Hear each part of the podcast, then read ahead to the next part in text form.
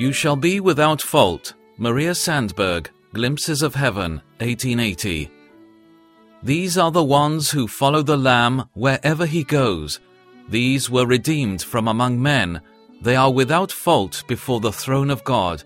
Revelation 14:5. To the believer burdened with inward conflict and struggling against the sin which dwells in him, what a blessed glimpse of heaven is this! Free from sin, how delightful! What can convey a picture of greater happiness? A joyful multitude without fault before the throne of God.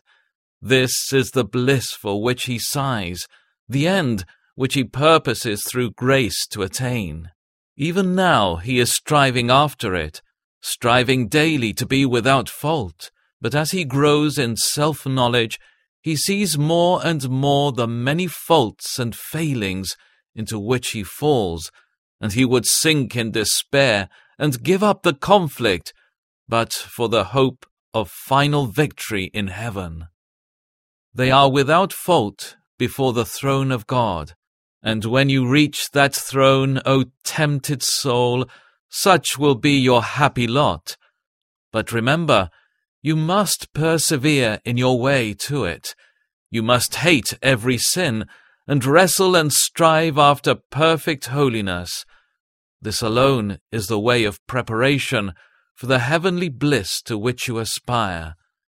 Aim at perfect holiness, long after it, pray for it, though you do not attain it fully here on earth. Yes, you will feel that you are on your way to the mansions of holiness, and the thought that when you arrive there, you shall be without fault will strengthen and nerve you for the battle. The hope of final triumph and success will encourage you.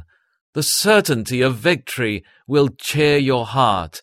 The assurance of your being forever without fault before the throne of God will be to you a foretaste of eternal happiness. You are altogether beautiful, my darling. There is no flaw in you. Song of Songs 4 7. I have a home above, from sin and sorrow free, a mansion which eternal love designed and formed for me. My Father's gracious hand has built this sweet abode from everlasting it was planned, my dwelling place with God. My Saviour's precious blood has made my title sure. He passed through death's dark raging flood to make my rest secure. The Comforter has come, the earnest has been given. He leads me onward to the home reserved for me in heaven. Your love, O precious Lord, my joy and strength shall be, till you shall speak the gladdening word that bids me rise to thee. And then through endless days, where all your glory shine, in happier holy strains I'll praise the grace that made me thine.